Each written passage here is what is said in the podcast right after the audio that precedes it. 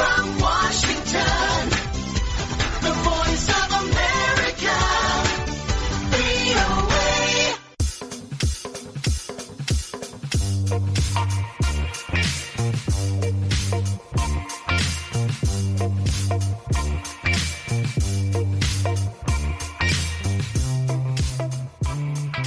የሕዝብ ተወካዮች ምክር ቤት መንግስት የጥፋት ኃይሎች ላይ እርምጃ እንዲወስድ ጠየቀ።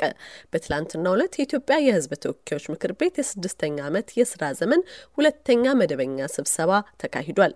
ምክር ቤቱ በኦሮሚያ ክልል ምዕራብ ወለጋ ዞን ጉሊሶ ወረዳ ጋዋ ቃንቃ ቀበሌ የአማራ ብሔርን ለይቶ የተፈጸመውን ጅምላ ጭፍጨፋና አሰቃቂ ግድያ አስመልክቶ መግለጫ ያወጣ ሲሆን በዕለቱም ተወካዮቹ በሌላ ጉዳይ ላይ ከመወያየት ይልቅ በዚህ ጥቃትና በመፍትሄው ዙሪያ ላይ ለመመካከር ጥያቄ አቅርበው ጥያቄው ተቀባይነት በማግኘቱ ስሜት በተሞላበት መንገድ ጥያቄዎቻቸውን አጋርተዋል። ተከታዩ ዘገባ ይሄንን የሚመለከት ነው። ዘገባው የምክር ቤቱ አባልና የመንግስት ረዳት ተጠሪ ሚኒስቴር ዴኤታ አቶ ጫኔ ሽመካ በትላንትናው ዕለት ስለነበረው የምክር ቤቱ ውሎ ከሚያስረዱበት ይጀምራል። እንግዲህ የትላንት ነው።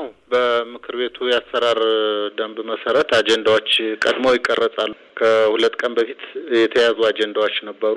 ነገር ግን ያ አጀንዳ ከጸደቀ በኋላ እንደሰማችሁት በምዕራብ ወለጋ አካባቢ ከፍተኛ የሆነ ጭፍጨፋ ተደርጎ በርካታ ሰዎች የተገደሉበት ሁኔታ ተፈጠረና ከእነዚህ አጀንዳዎች በፊት ስለተፈጠረው ችግር መነጋገር አለብን የሚል የተከበሩ የምክር ቤት አባላት ጥያቄዎች ነበራቸው። ይሄም በሕጉ መሰረት ይፈቅዳል። የሞሽን ድጋፍ ካገኘ የምክር ቤቱ አፈ ጉባኤ በአጀንዳነት ቀድሞ ባያያዝም በዚያ የምክር ቤት አባላት እንዲወያዩ ያደርጋሉ። ምክር ቤት አባላት ያቀረቡበት መንገድም ትክክል ነው። የተከበሩ አፈ ጉባኤም ደግሞ ሕጉን መሰረት ፈቅደው ውይይት ተደርጓል እና በውይይቱ የተነሳው መሰረታዊ ሀሳብ በተለያዩ አካባቢዎች ሰዎች በእነዚህ በጸረ ሰላም ኃይሎች እየተገደሉ ነው። ይሄ ግድያ ደግሞ አንድ ዘርን መሰረት ያደረገ ነው።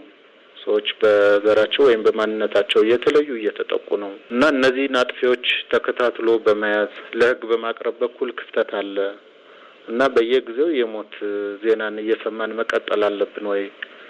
ለምንድን ነው ተመጣጣኝ እርምጃ የማይወሰደው የሚል ሀሳብ ነው የነበራቸው። ጉዳዩ በትክክልም ስሜት ውስጥ የሚያስገባ ነው የነበረው። በተለይ የመጨረሻው ሰውን ለስብሰባ ጠርቶ ከቦ መጨፍጨፍ በላይ ዘግናኝ ነገር የለምና ስሜታቸውን የጎዳቸው የምክር ቤት አባላት በተሰማቸው ስሜት መንግስት ለጉዳዩ ትኩረት እንዲሰጥ ጥያቄያቸውን አቅርበዋል።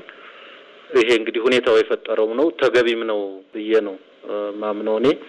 በዕለቱ የሕዝብ ተወካዮች ምክር ቤት አባል ወይዘሮ ብርቱካን ሰብስቤ በእንባ በታጀበ ስሜት የመንግስት ሆደ ሰፊነት መብዛቱን በመግለጽ በተለይም በአንድ ብሔር ላይ ያነጣጠረና ዘርን መሰረት ያደረገ የንጹሐን ጭፍጨፋ እንዲቆም ጠይቀዋል።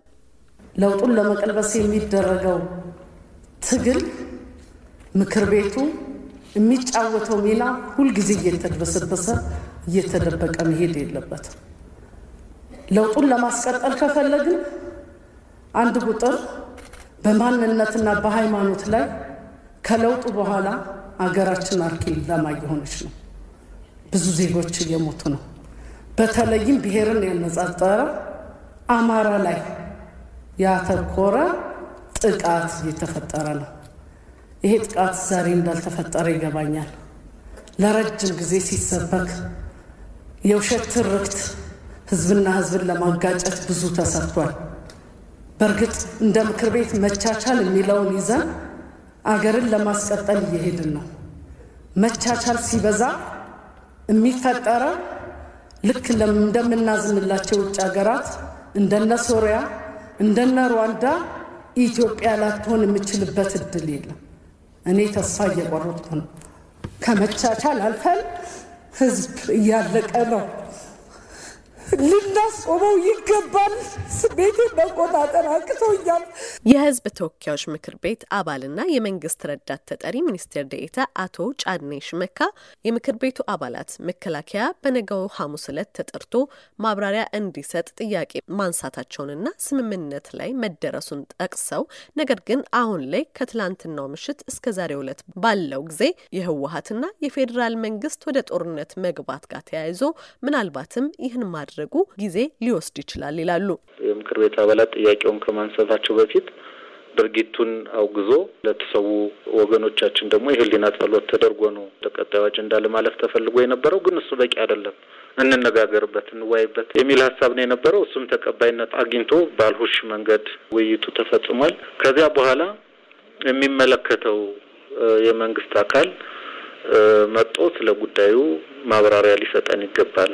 የምክር ቤቱ አባላትም ጥያቄ እንድናቀርብ ይፈቀድልን የሚል ጥያቄ ነው የነበረው። በዚያ መንገድ ፕሮግራሞችን ይዘን ነበር። እንደምታውቂው ደግሞ ዛሬ ያው እንደ ሀገር ያልተጠበቀ በመከላከያ ኃይላችን ላይ ጥቃት ደርሷል። ትግራይ ክልል ባልተገባ መንገድ ህዝቡን እንግዲህ ወዳልሆነ አቅጣጫ የሚመሩ ኃይሎች ተፈጥረዋል። ስለዚህ ጸጥታ ኃይሉን አምጠን የምንጠይቅበት የምንልበት ሁኔታ አስቸጋሪ ሊሆን ይችላል። ግን ስምምነት ተፈጥሮ የነበረው መጦ ከመከላከያ ሚኒስትሩ ከሰላም ሚኒስትር እና ጸጥታ ኃይሉን የሚመሩ ኃይሎች አጠቃላይ መጠው ማብራሪያ ይስጡን የሚል ስምምነት ላይ ነው የተደረሰው። በመግባባት የተደመደመ መድረክ ነው የነበረው።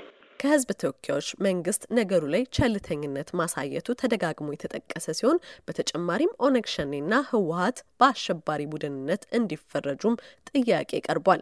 አቶ ጫኔ ሽመካ በዚህ ጉዳይ ላይ የህግ አስፈጻሚው አካል ተጠርቶ ማብራሪያ ከሰጠ በኋላ ውሳኔ ላይ የሚደረስ መሆኑን ገልጸው በአሁኑ ሰዓት ቅድሚያ የሚሰጠው በትግራይ ክልል ላይ በተጣለው በአስቸኳይ ጊዜ አዋጅ ዙሪያ በነገው ዕለት በመወያየት ማጽደቅ ነው ይላሉ።